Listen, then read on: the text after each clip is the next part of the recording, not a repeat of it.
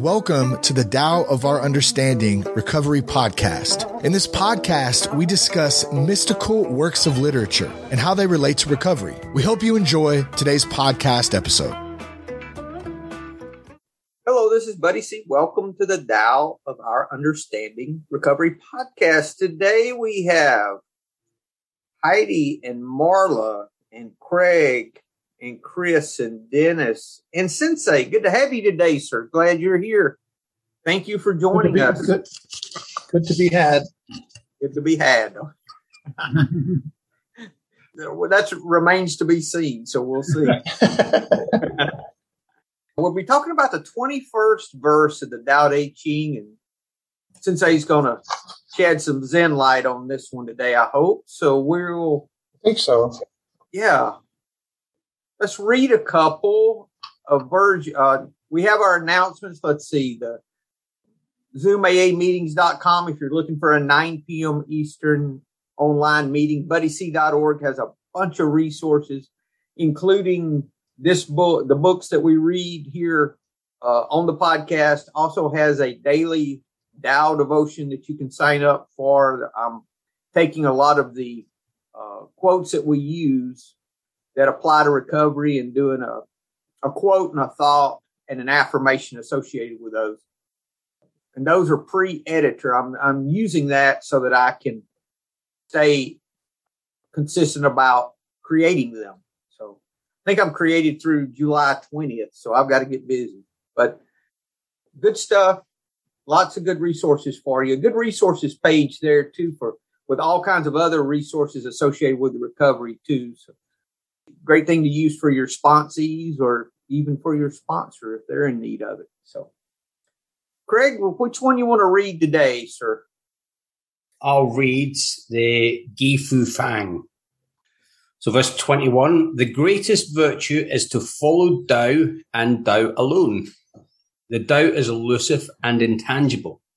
Oh, it is intangible and elusive, and yet within is image. Oh, it is elusive and intangible, and yet within is form. Oh, it is dim and dark, and yet within is essence. This essence is very real, and therein lies faith. From the very beginning until now, its name has never been forgotten. Thus I perceive the creation. How do I know the ways of creation? Because of this. Thank you, sir. Uh, this is the Stephen Mitchell translation of the 21st verse. The master keeps her mind always at one with the Tao. That is what gives her her radiance. The Tao is ungraspable.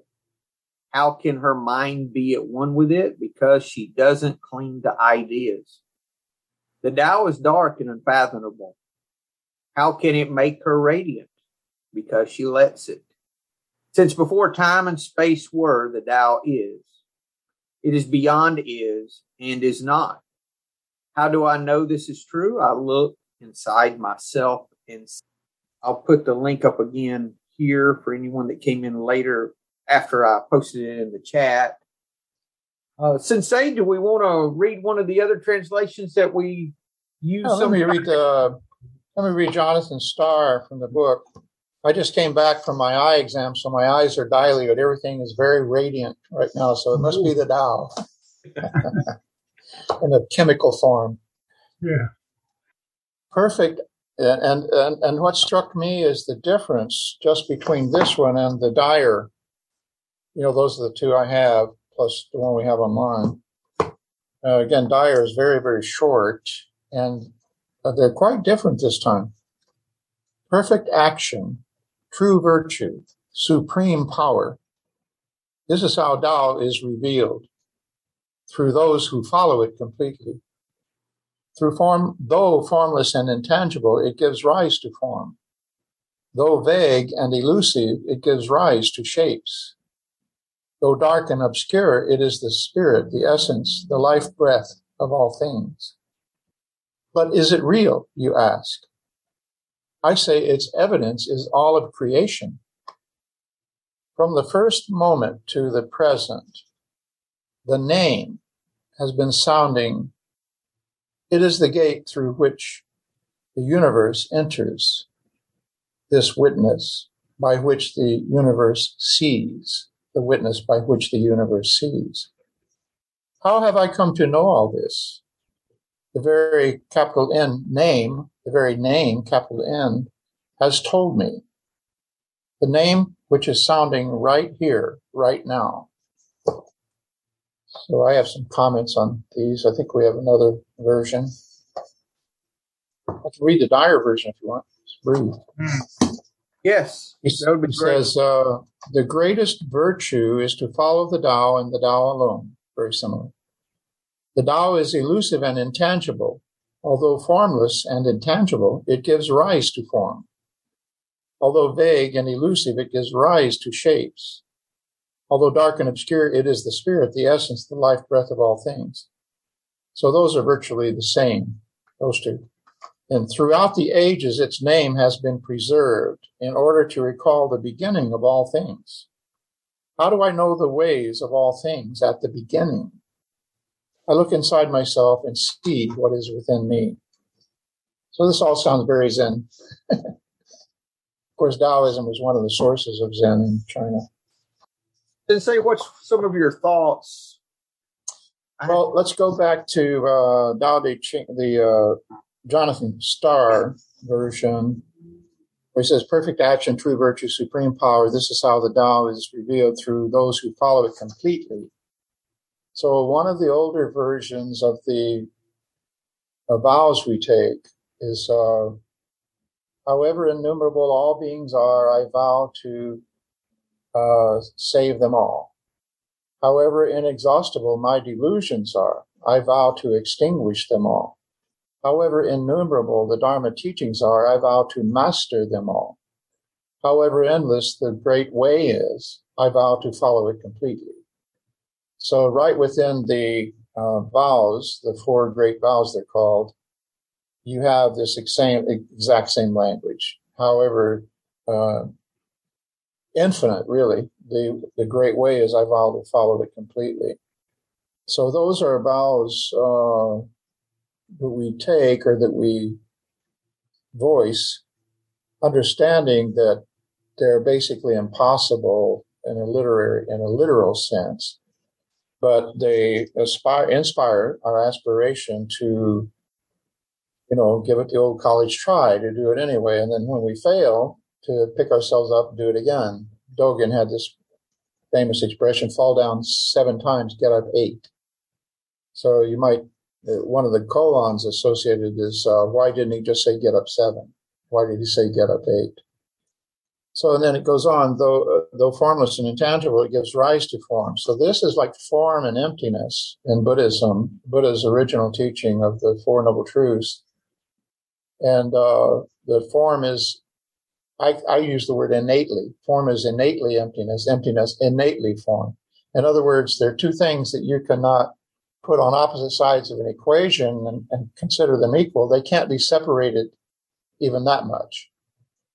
And there's a mathematical symbol for that, which I'm, I'm not familiar with. Um, it gives rise to form. So this is the idea that the invisible force behind everything that we experience and our uh, the appearance of the world to us is what we call form. Emptiness is what we call its essence. So I think a simple way to think of it is like matter and energy. We know that matter seems to be solid and so forth, but with, but the scientists, physicists tell us it's a form of impounded energy.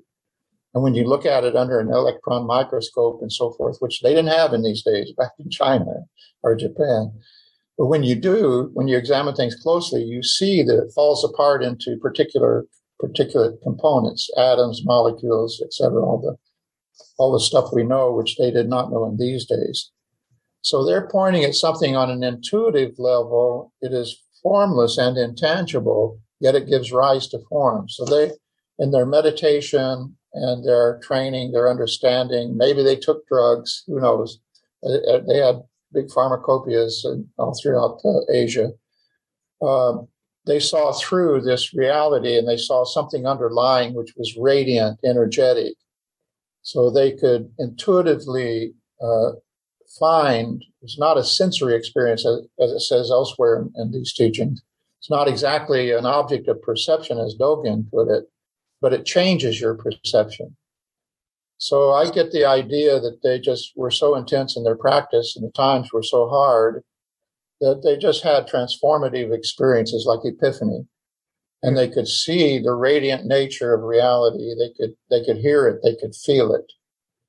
And, uh, that's our training in Zen is like, that's all sensory. Uh, the very first line, first of the lines, several first of the lines in the Heart Sutra says, given emptiness, no eye, ear, nose, tongue, body, mind no seeing, hearing, smelling, tasting, touching, thinking.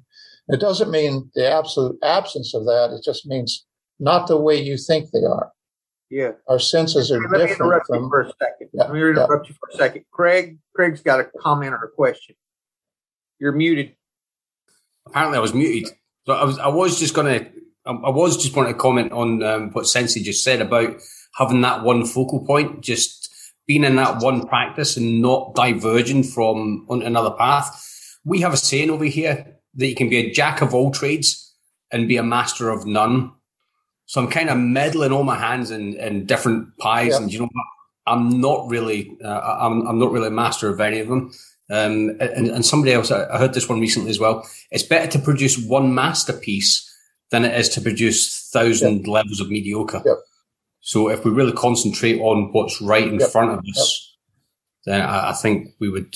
I, I know I personally would benefit from not getting so distracted. I, I think we're in a, an age now where there are so many distractions. I've got my phone here. I've got stuff going on in the background. I've got stuff going on outside, and we just really have so many distractions. I, I think we've lost the art of actually coming in and just doing doing nothing. I think the the Dalai Lama in his, his book, the um, is it the, the, the joy of happiness. Um, he mentioned just is that there's there's so few people that can actually just come in and sit with themselves. They have to have a distraction like a TV going on in the background or music going on because they just they're used to that level of distraction. Yeah, there was a survey conducted, uh, and people said this, about what are you most afraid of, and they were most afraid of being alone with their thoughts. That was the big number one. So Dogen says things like that. He says doing one practice is practicing completely, and but it doesn't mean that you only do one thing. Obviously, you have to do multiple things to to live and to do anything. But there's another uh, trope or expression about it. Like if you want to find water, uh, would you drill a lot of shallow wells or drill one deep well? And anybody who's ever been around well water knows you drill one deep well, right? So Zen is like that. Taoism is like that. It's not so much uh, rejecting all the various multiplicity of things that we have to do on a daily basis. It's just seeing them as all the same practice. They're all the same practice variations on it. Let me run through this. Yeah, yeah. Go ahead, sir. Go ahead with what you have, and then I have. I'll just run through this. Okay, keep your thought. So it gives rise to form. So they had this intuitive sense that something is behind everything, and we call it in Zen we call it emptiness, or the Tao. Uh, through though vague and elusive, it gives rise to shapes, though dark and obscure, and so forth. But is it real? I say its evidence is all of creation. So it sounds like God, you know. And in our milieu, it doesn't matter if you call it God or not. It, it really it's simply semantics. You can call it whatever you want. We don't argue the existence of God or non-existence of God, but uh, it's like an extra word. We have this cosmic Buddha idea that the universe is the cosmic Buddha's body, and everything else is manifestations of this Buddha nature, which means being awake or conscious, which is referred to here. So then, from the first moment to the present, the name has been sounding. It sounds again like the word right in the Bible. The Word uh, was the beginning of creation. And this guy, Wayne Dyer, apparently is Christian because he uses a lot of Christian references in his text. It is the gate through which the universe enters, the witness by which the universe sees. Now, Okamura Roshi, one of my teachers, Japanese uh, Zen, and he said, we, we, human beings, we, and all sentient beings really, but particularly human beings, we are the a universe becoming conscious of itself. So sort of the miracle of life, the miracle of consciousness. Nobody understands or can explain this. Christ, uh, religions, re, religious uh, belief systems have the myth of creation, this and that. They try to explain it, but I think uh, you know if you nailed them down, they would admit that there's a certain level of just don't know, agape, you know, uh, awe, uh, awestruck, uh, the miracle of existence. Nobody can fully explain. Uh, how have I come to know all this? The very name has told me the name, which is sounding right here, right now. And then the other one, they say, uh, how do I know? I look inside myself and see what is within me. So these two things are not in, comp- in competition with each other. Name and form, nama rupa, uh, form is usually connected to name, meaning uh, we name things uh, like the floor, the wall, the coffee cup, the tea, what this, that, and uh, then we think we know them by having named them. So uh, somewhere the Tao says, and Buddy, you guys would know more than I, says something like, uh, naming is the source of all particular things but that which is eternally real is nameless. So we recognize the, the duality of language uh, in Taoism, Buddhism, probably in most religions, that you cannot really capture this in words because the language itself is dualistic. So the very names we use, especially, and this especially applies to your self-identity, we don't self-identify as Buddhists. As I often say, Buddha was not a Buddhist. Christ was not a Christian. Uh, what grew up around them and what followed is what we call Buddhism and Christianity, but that's not what they were. They were as we are. And there's an old line in uh, one of the Zen says, Buddhas and ancestors of old were as we. We in the future shall be Buddhas and ancestors. So there's a self identity that doesn't have any particular form to it that we call Buddha nature. It is formless because it is shared by everything. Everything is an example of it. So these things are very close to, to Buddhist or Zen principles in this particular verse. And say I was, uh, or you have something, Chris? Uh, no, I mean, so many things have come to mind. It's hard to know what to ask. Um, so, yeah, um, I'm I'm thinking of things we name that don't have necessarily have form, uh, sort of intangible things like maybe, for example, behavior of people. You know, we, we describe characteristics of things. Um, blue doesn't have form, does it? I, I don't know. Maybe, it, maybe it what, does. What doesn't have form? Blue, the color blue. Or, oh, blue, right. Yeah. Well, it's interesting you bring that up. Sokei-an was a uh, Rinzai uh, master who came over with Soen Shaku and late 1800s for the first convocation of world religions, where for the first time Buddhism was introduced to the West. I think it was held in Chicago. And then apparently, uh, Soen Shaku directed uh, Sokei-an, who was a student, to either stay behind or come back because he ended up forming the New York Zen Institute.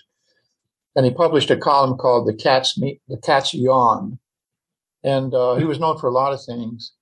But he uh, he he had this one analogy that he used. He said the cat, the dog, and uh, the chicken, the dog, and the person all see the fire hydrant.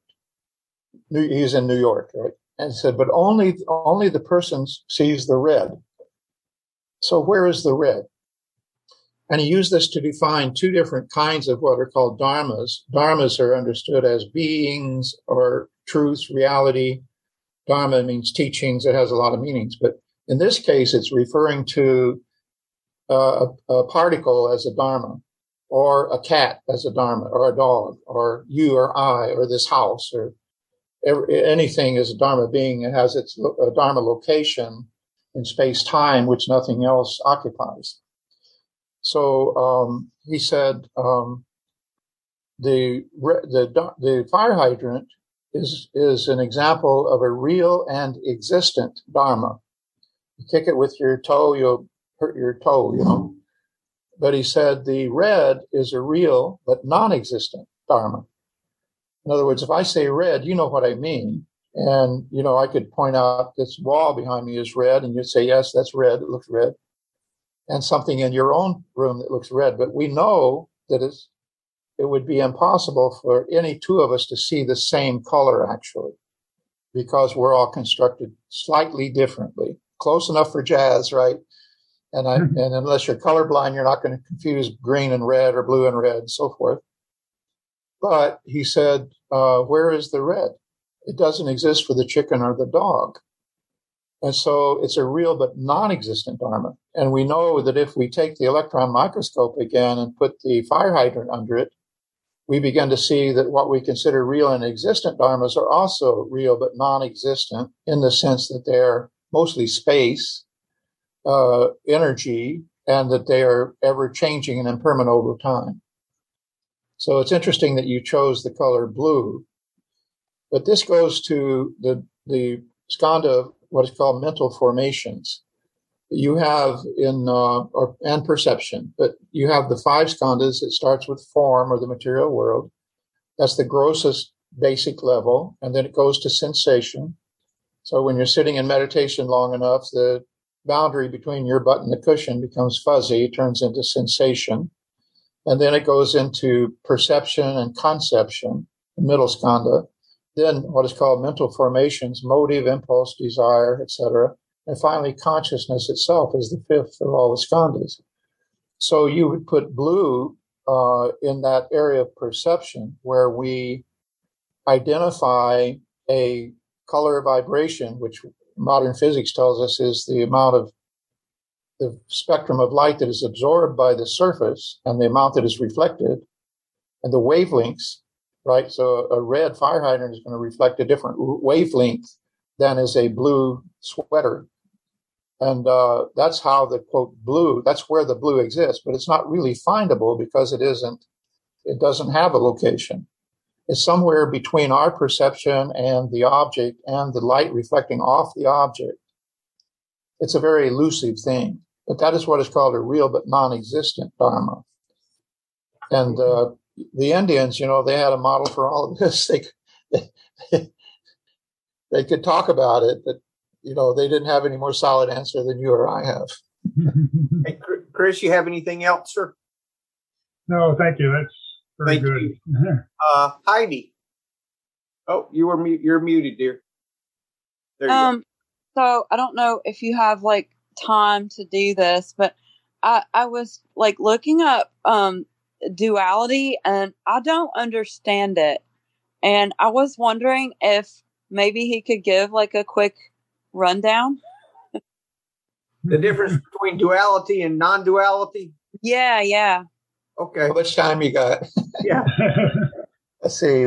The simplest thing would be you. Uh, you are now perceiving us on your monitor, and you are you, and us is us, and uh, that's the same for all of us.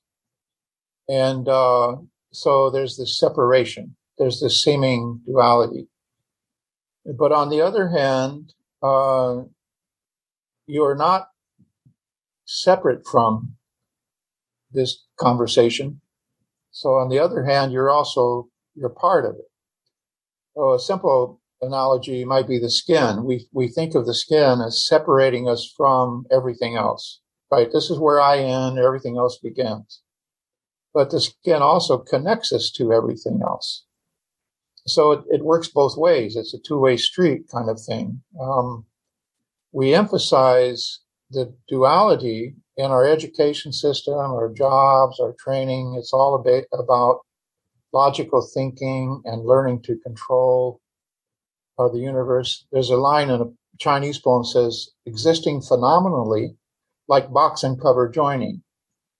And I put the word but in there, but, however, uh, according with principle, like arrow points meeting. So this is posing the two. This is like saying duality is what we understand, is the way we think. The nature of language is itself dual. You can't say all the truth. You can only say half of it.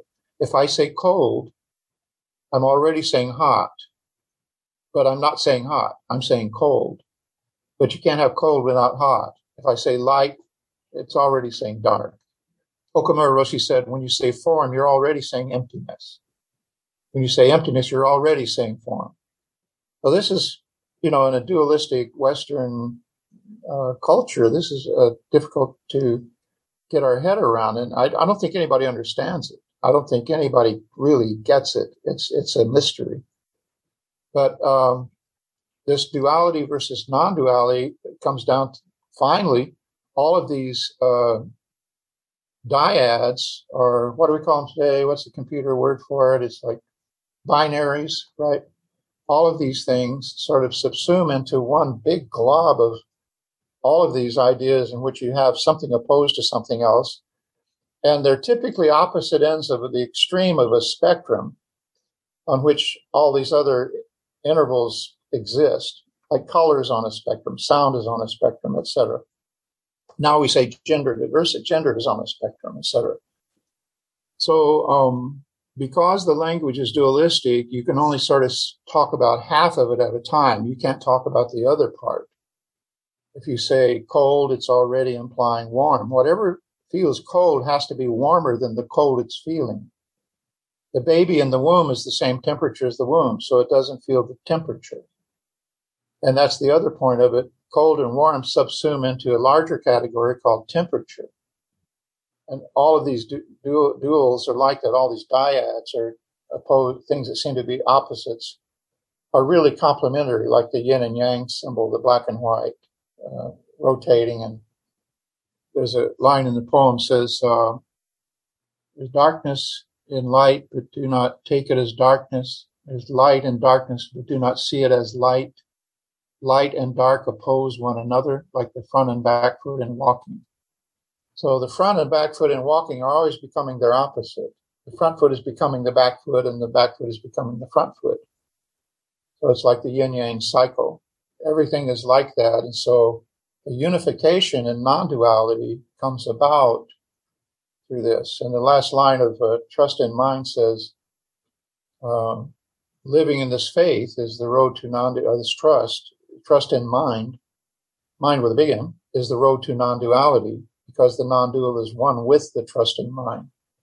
So we have to kind of give up our logic and give up our analysis and our anxiety to sort of embrace this idea with a trusting mind for the non-duality of our, our world to become apparent. And med- meditation does that. You sit still enough, long enough, you're pushing that envelope. It's going to break that down and you're going to come into a, as Dogen says, in stillness, in deep, deep stillness and meditation, in stillness, mind and object merge in realization, go beyond enlightenment. So mind and object are one of the fundamental dualities. As I was saying in the beginning, you, you, you see yourself as separate from, but aware of all the rest of us on this call. And each of us see that same way. But in stillness, mind and object merge uh, in realization and go beyond enlightenment. So actually, we're not separate. We're not entirely separate, I should say. Heidi, have you heard me uh, talk about the hand to the body? Um, okay. Yeah, you've experienced the oneness because you you the great thing is you don't have to understand it for for you to benefit from the oneness. You don't you're you don't have to have a, uh, an understanding. I don't know if you can have an understanding of this. I don't know. I don't think that's possible, but you can know it. Okay, and you don't even have to know it for it to benefit you. All you have to do is take the action.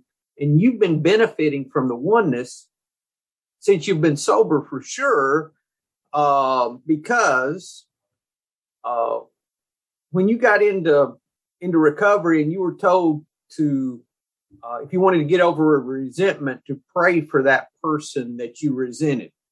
Okay, um, that's the same thing as let's say my hand did not realize it was part of the body. And it was talking to the other hand. And it said, you know, I don't understand it. There were, there was this food, this food in front of me. I picked up this, uh, apple and I put it up to this mouth and this mouth ate it. the mouth did nothing for me. And, and I don't understand, but I felt better. Like the nutrition came through the body, right?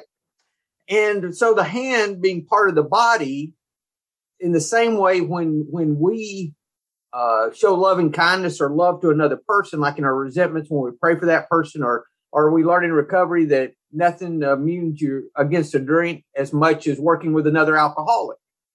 That's the same thing. You're helping the body. So in turn, you're being helped yourself at the same time. So that is that. I think that's that oneness, or that's the way I understand it to be. Uh, and it's also you know, in, in, interconnectedness as well. Interconnectedness. Yeah. Yeah. There's a uh, wonderful uh, uh, story in Zen about these gourds, all these gourds. And Okumura wrote a children's, had a, put together a children's book about it. And all these gourds are talking to each other and relating to each other like we are. And one day they noticed the vine. it, connect, it, connects them all. Like, they didn't notice that, you know. so they weren't all connected. Uh, that's just like looking at the hand. Is the hand the body? No. Is the hand part of the body? Yes. You see what you know. You see what I'm saying. That it's for me. It's that same kind of yeah. Uh, the same kind of understanding. But I had a question for. Do you have anything else, Heidi? Okay, thank you. I have a question for Sensei. You mentioned back, Sensei, when we are talking about the end of that second stanza, uh, I say its evidence is all of creation. And you, I, if I remember correctly, you said that uh, in Zen, you don't look at that, you look at that creation as emptiness. Did I no, correctly?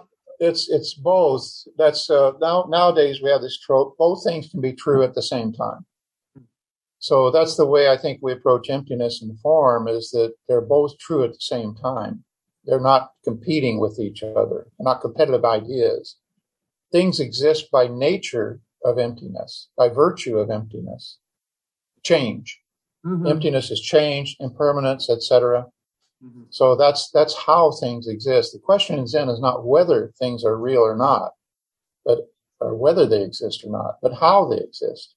It's more a scientific question and how they exist is by nature of impermanence, ever changing. This year's garden dies and becomes compost for next year's. This year, this generation has to die off to make room for the next generation to come along of each species. Another good one on the hands is Sensei explained the bow, the Buddhist bow, this bow, not a prayer, not, not a worship form, but it's more, said, this hand represents the person we don't like and we're trying to improve or get rid of or whatever this person, uh, this hand represents the ideal. In Buddhism, it's the Buddha nature. We, we aspire to the Buddha nature. He said they're coming together like this illustrates that they're not separate. They're just one thing. They're parts of the same body. As the hands seem to be separate, but they're actually just part of the same being. And so the Buddha nature, we awaken, means awakened nature, we aspire to is the same as the nature we have to work with, what we, the material we have to work with. And by the way, it's the same as what Buddha had to work with. So when I bow to you, it means I recognize your Buddha nature, same as mine. Then we use it as a form of respect, entering the Zendo and so forth, appreciation for the ability to practice. And the other dualistic side of things that is often used as a, as an analogy is this hand can grasp everything except itself. And grasping itself, that's when we move into the non-dual. Hmm.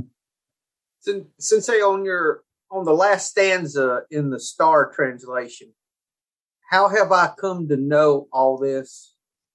That very name has told me that name, which is sounding right here, right yes. now, like it's bringing us to the moment.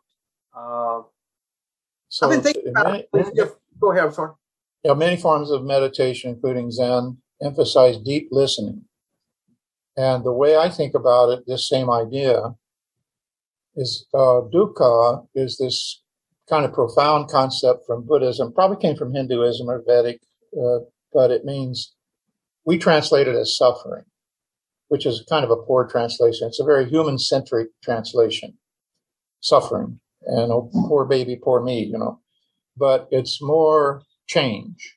Uh, as I often say, galaxies colliding are dukkha. It's impersonal. it's a universal principle. The existence of suffering is universal in scope.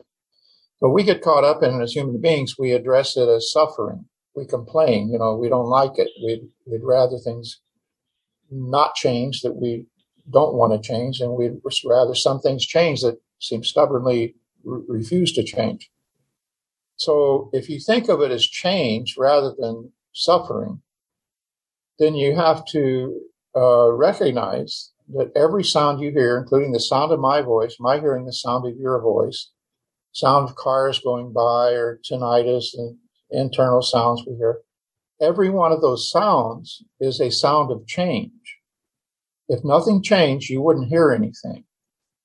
Same for seeing, same for feeling. So everything we feel, hear, and and uh, see is change. If the light wasn't bouncing off these surfaces and hitting my retina, I wouldn't see anything. If if the vibrations in the environment that are compressing the air, you know, creating sound or going through the headphones, I wouldn't hear anything. So I think it's a very simple thing to wake up to that everything you experience, Heidi's yawn, that's that's change everything is change. And so we are hearing the sound of dukkha at all times. We are feeling the sensation of dukkha at all times. We're seeing dukkha at all times. We're, it's, it's ever, the ever present reality. It's not a special thing called suffering that we don't like. It's just change. And in doing that, you, you see that any sound you hear is this name or this, the word of God. Every sound you hear is reality manifesting itself in sound. Thank you, Sensei. Oh, by the way, Heidi, if you ever want to know if someone's, if you're in a room with a lot of people, my daughter told me about this. She said that if, uh, if you ever want to know if anybody's checking you out and you're like at a party or something, yawn. And then anyone that yawns was checking you out. so uh, feel free to use that sometime if you're ever there. So I wonder who's checking me out do a big yawn and take a look around and see. and if nobody yawns, you're you'll be depressed. right? I have to say that Buddy he yawns a lot around 9 a.m. It just comes to him there. I don't know if this is a sleep pattern or what. Yeah, when I come over to to meet with you, uh, it, it, gets me out of bed super early on Wednesdays. So uh, yeah, I'm I'm already yawning at that time. Yeah, Dennis, thank you. Uh, Anyone else got a comment for or a question? Uh, Chris. Well, uh, a comment on this thing of impermanence. I mean, I guess in sobriety, we're told to accept things as they are. And so you start your day off and you say, well, I'm going to do this and this and this today. As you're bound to, to have trouble. You, you basically have to say, you know, that uh, things are going to change. Um, what is changing today? Right. right. Um, and yet we crave constancy, don't we? We build houses strong yep. so that yep. we can always come back to our house. Um, yep. Yep. Yeah. You think? I think I'm, I'm an amateur musician, and uh, we have a lot of musicians in the in the community, the sangha, and uh, so we we uh, tend to think, sort of translate these concepts from Buddhism into musical analogies and so forth. And one would be polyrhythm. Um, everything is changing, but apparently at different rates. Um, that is, the mountains don't change as quickly as the trees on the mountains. The trees drop their leaves and grow and et cetera, et cetera. And the mountains seem to stay relatively constant. So it's like, uh, a cacophony of different rhythms, polyrhythms going on at all times, and they're synchronous with each other. Uh, every every once in a while they come around and they hit, you know, now we say, okay, now it's winter, you know, so it's like there's a commonality. So I don't think we can interpret change as being uh, all equal and the same. It's it's variable, like a symphony, you know, or like um, it's like music. It's more like music than mathematics mm-hmm. or something, even though mathematics and music are the same. But chaos, you know, we look at chaos as a higher form of order. It's just a more complex order than we can comprehend.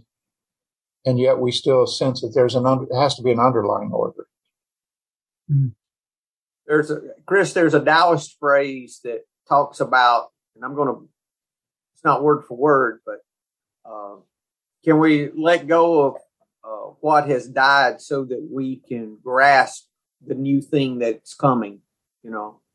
Because uh, we want to hold on to things, you know? Uh, and I think that's a big part of recovery is learning how to accept the moment for what the moment is, you know, and being okay with that.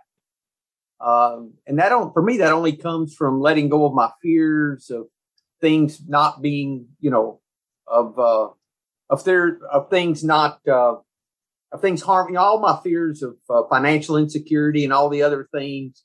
Uh, I'll try to hold on to things because of my fears. So it helps when I work through the steps and surrender a lot of those fears. I can, I can be more accepting, accepting of the moment. Um, Dennis. But I, the idea of trust runs through all of these teachings that we have.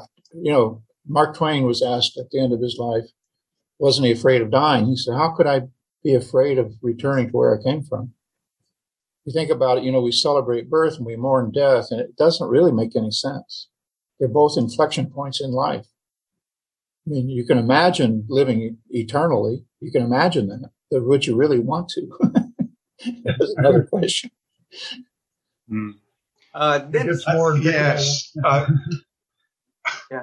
I was um, I was just thinking about uh, what we talked about yesterday from Katie Byron. That really that's another way of, of saying the Tao and all that that you fall in love with what is, and I could see that especially in the second stanza and what we're talking about here, both with duality and and and um, how it, it, it merges it merges when I become aware that that my perception always needs that contra thing. I can't have anything good without the bad, and and so on. That's how I the simplest way I can understand uh, the duality if, if I externalize it. And I say I can't understand the light without darkness.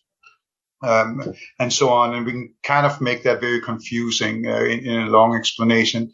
But if I accept yep, yep. it for what it is, then I can kind of narrow it down, which comes a lot through through stillness of the mind. I'm guessing, and uh, in, in, in, Zen practice and daily life, uh, I, I come to emphasize the, the idea of vacillation.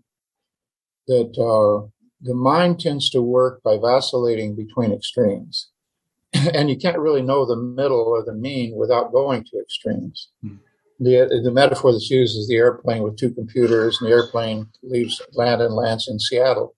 But 99% of the time it's off course, and one computer is telling the other we're off course, and the other computer is correcting. So it's like a sine wave. So if we accept the vacillation as part of the way we work, then we don't mind so much when we're down uh, or when we're manic, you know, bipolar up and down, or the roller coaster. We recognize that that's that is the way it works. And so the only thing, the only thing is really to correct, to rec- and, and just recognizing it, you automatically correct. It's when we get to the point that we don't recognize that we're off the beam, you know, they can get problematic. Yeah, somebody asked me if they thought if I thought they were crazy. I said, well, I said someone who's crazy, uh, they don't ask that question. yeah, the question uh, in, in Buddhism is, or this whole, whole thing about enlightenment is, for an, a truly enlightened person, can enlightenment exist? Hmm. How could it? Sensei, isn't uh, enlightenment just uh, being present in this moment, fully present? I think but that's uh, that's more along the lines of awareness or uh, bare, what's called bare awareness. Exactly. And in Zen, we have this phrase, the sickness of falling into the moment. So just being in the moment doesn't mean everything is cool. Your whole life may be falling apart all around you and you're simply not paying attention, but you're still in the moment. Why is that being called a sickness, by the way? Why do because, that's that's interesting. It's a sickness to fall into the moment, but that's the beautiful uh, part of it, yeah. right? Yeah, because it tends to ignore consequences through the three times, cause and effect, causality in the three times, karmic karmic consequence. Uh-huh. You you you cannot escape uh, consequences simply by staying in the moment. You know, that's you know, it's it's taught as a palliative or a corrective because mostly we're distracted, we're thinking in the future, planning, and we're regretting the past, and we're not in the moment. But uh, simply coming into the moment is is not it. That's part of it, but it's not the whole thing. Embracing in the moment those things that are consequences that we may not like, you know, is part of it. Part of that accepting the moment for what it is, and that would be yes, embracing. Yes. Right. Yes, Shunryu Suzuki said something interesting. He was pressed by David Chadwick to explain Zen in a bumper sticker, you know, just briefly. And he said, things as it is. Another one he said was, everything changes.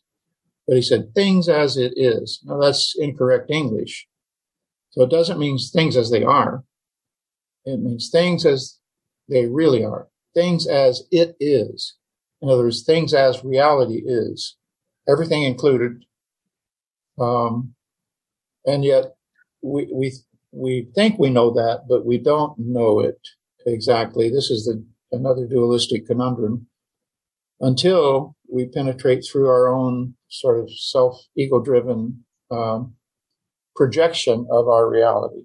You know, we all know from brain science that we're sort of projecting this reality. It's not exactly as we perceive it. And Dogen makes the point: this is not an op- does not this, all this, however, does not appear within perception because it is unconstructedness in stillness. It is immediate realization. So the way I think about it is it comes from behind and changes our perception, so to speak. So it's not something that we re- necessarily register as perception. That's, that's what they're trying to get at here by saying, though vague and elusive, right? Sensei says round and rolling, slippery and slick, you know, like a bar of soap. You try to grasp it, you can't grasp. If you stop grasping, then it embraces it like incense smoke. If you try to grasp the incense smoke, it evades your grasp. But if you stop grasping, then it embraces your palm. So this is the difficult thing to do, to stop, you know, to stop our knee jerk compulsive and sit back, let it come to us. Yeah, thank you. Uh, Dennis. Isn't um, this is also a question for Sensei? Isn't the awareness the consciousness, and the other way around also? So consciousness is the awareness. Does that make any sense? Yeah, consciousness uh, applies to earthworms. You know, it applies probably to viruses to some degree. You know, it's a broad, broad, broad term, and the, all beings, all sentient beings who have senses are have a degree of awareness. And we, we think we're on the top of the food chain and we have more awareness than any, any other sentient being, especially self awareness. But there clearly are birds and other animals that see, see much broader spectrum than we do. They see infrared, ultraviolet. Dogs have much better smell than we have, cats and so forth, and whales, who knows, dolphins and octopus, octopi or octopuses, whatever they're called. Uh, so um, awareness, the kind of awareness we approach in our meditative practice is often called bare awareness, meaning it has been stripped down of all of its predilections, preconceptions, etc. And it's just, it's like re- a regression, like returning to childhood. When you're three or four years old, you didn't have much going on up here. You know, but you were fully conscious and you were aware of everything. And your awareness was very sharp and you were processing an awful lot of information on a subliminal level. But you didn't have language, you didn't have concepts, you didn't have words, etc., cetera, et cetera. Uh, so that's the fundamental original mind is extremely powerful. And we have learned to trust our analytical aspect of that mind, get the good grades, get the good jobs, compete, and so forth. And that's basically the way we make cultural evolution work the box and cover joining, we've learned to control our environment to the point that we've over controlled it. And now we may be destroying the environment, you know, by our quote control of it. So this idea in meditation is you relinquish all of that and you return to a more primordial kind of mind, which is always there, has always been there, and uh, but in, in, most cases it's not very highly valued in art and music and other places. Intuition is uh, credited and valued, but we've definitely gotten out of balance. We're way over on the side of chitta or discriminating mind, monkey mind, we call it. And the intuitive side, Bodhi mind, wisdom mind, is sort of pushed into the background. So we think the meditative process helps bring that back into better balance. Does that answer that your question? Sense. Yeah, a little bit. I, I, was just seeing if, if it emerged together, and I think that's what I'm getting out of the, the that uh, that you can be aware of the consciousness, and, and awareness is the consciousness. I you can you can be conscious of the, the other five are called form, feeling, thought, impulse, and conscious and consciousness. So you could say consciousness is sort of the uber skandha or uber aggregate. Hmm you're aware of form, conscious of form. You are conscious of sensation. You're conscious of perception and conception. You're conscious of motive, desire, uh, underlying everything, right? So consciousness is kind of the uber aggregate that can be conscious of the other four. But the, the principle in meditation is that you sort of leave, leave them all behind gradually until you find yourself sitting in consciousness only is the way it's described. So consciousness is conscious of consciousness. So consciousness is studying consciousness through consciousness and not really anymore analyzing perception, form, feeling, and so forth. It's consciousness becoming aware of consciousness itself. And that would be what something akin to bare awareness, where everything else has fallen away. And now we're back to sort of an original state of mind. That makes sense. I got it there. Yeah. Yeah. Thank yeah. you. Any any other questions for Sensei before we close? We're coming up on the hour. Saw a couple of hands go up and then they went down. Either one of you guys still have a question, Craig? Don't start him up again. I, I, I, was just checking on Heidi. Just make sure you, just make sure you got that Heidi. just, it's lit, man. I, am like, I'm off. I'm like feeling so relaxed. It's the best. If somebody had asked me breathe, to describe, breathe, breathe. if I was asked to describe the difference between the duality and the non-duality, I would have pretended my camera froze and then silent, then, then just quickly just exited the meeting. Thanks very much for your time, Sensei. As as always, it's been absolutely fantastic. Yes. Great You're the, our favorite guest. You're our only guest, but you're our favorite still. If we had another one, you would still be the best. Chris, you have tell, something. Tell everybody to buy my book. follow my follow my podcast on Monday. I'll still have the link up for both in the in the notes. Uh, Chris, you have something yeah, one, to with? Well, yeah, I think. Well, it's an idea. I with meditation and being in the moment, it's the only way I can really know what to do next. What's the next best thing? Uh, so right. since it, since it gets me out of thinking in the future or in the in yep. the past, right? It's the best yep. tool for. And even in complicated situations, like the last four podcasts or so have been about this, the mass shootings, the school shootings, mm-hmm. And all of that. Even in situations like that, and I'm, I'm correlating design thinking and Zen, where in design thinking, the whole issue is to define the problem thoroughly and don't leap to a solution, but spend your time defining the problem. And if you thoroughly define the problem, probably the best solution will be inherent in the definition. Mm. And so I think Zen is very much like that. Buddha defined the problem of existence, you know, and, and, and he, he called it dukkha, the middle way and so forth. And unfortunately, we translate those into limited ideas like suffering. So, but I think uh, uh, Buddha was like a master designer. You know, he built he built a program and he built a uh, community around this idea. He didn't go against the political system of the time. Notice, notice that he didn't do that like Jesus did. But he, uh, but he, he built an alternative and invited people to join him in that alternative. And that's very much a design prototype approach. So I think there's a lot of parallels between design thinking and, and Zen. Hey, Sensei, do you have you done any study on? There's a a, a large uh, belief that uh, Jesus, between the ages of 12 and 29, went and studied Buddhism. And there's some books, and there's a lot of.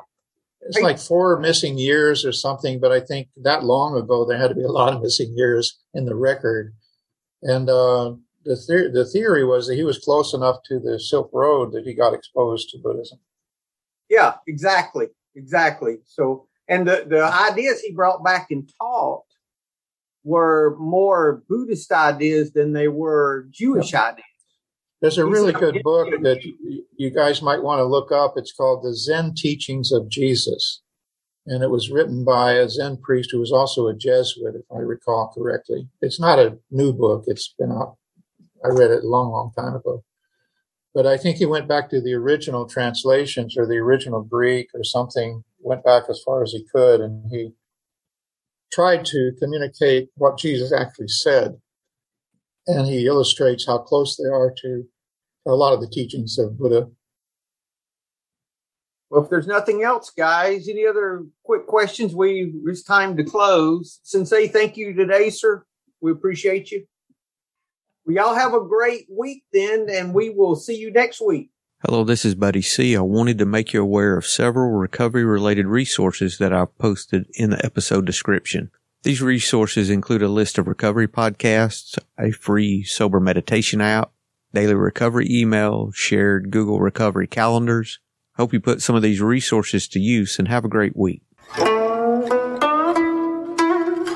Thank you for listening to the Tao of Our Understanding Recovery Podcast. If you enjoyed this episode, please share it with your friends in recovery.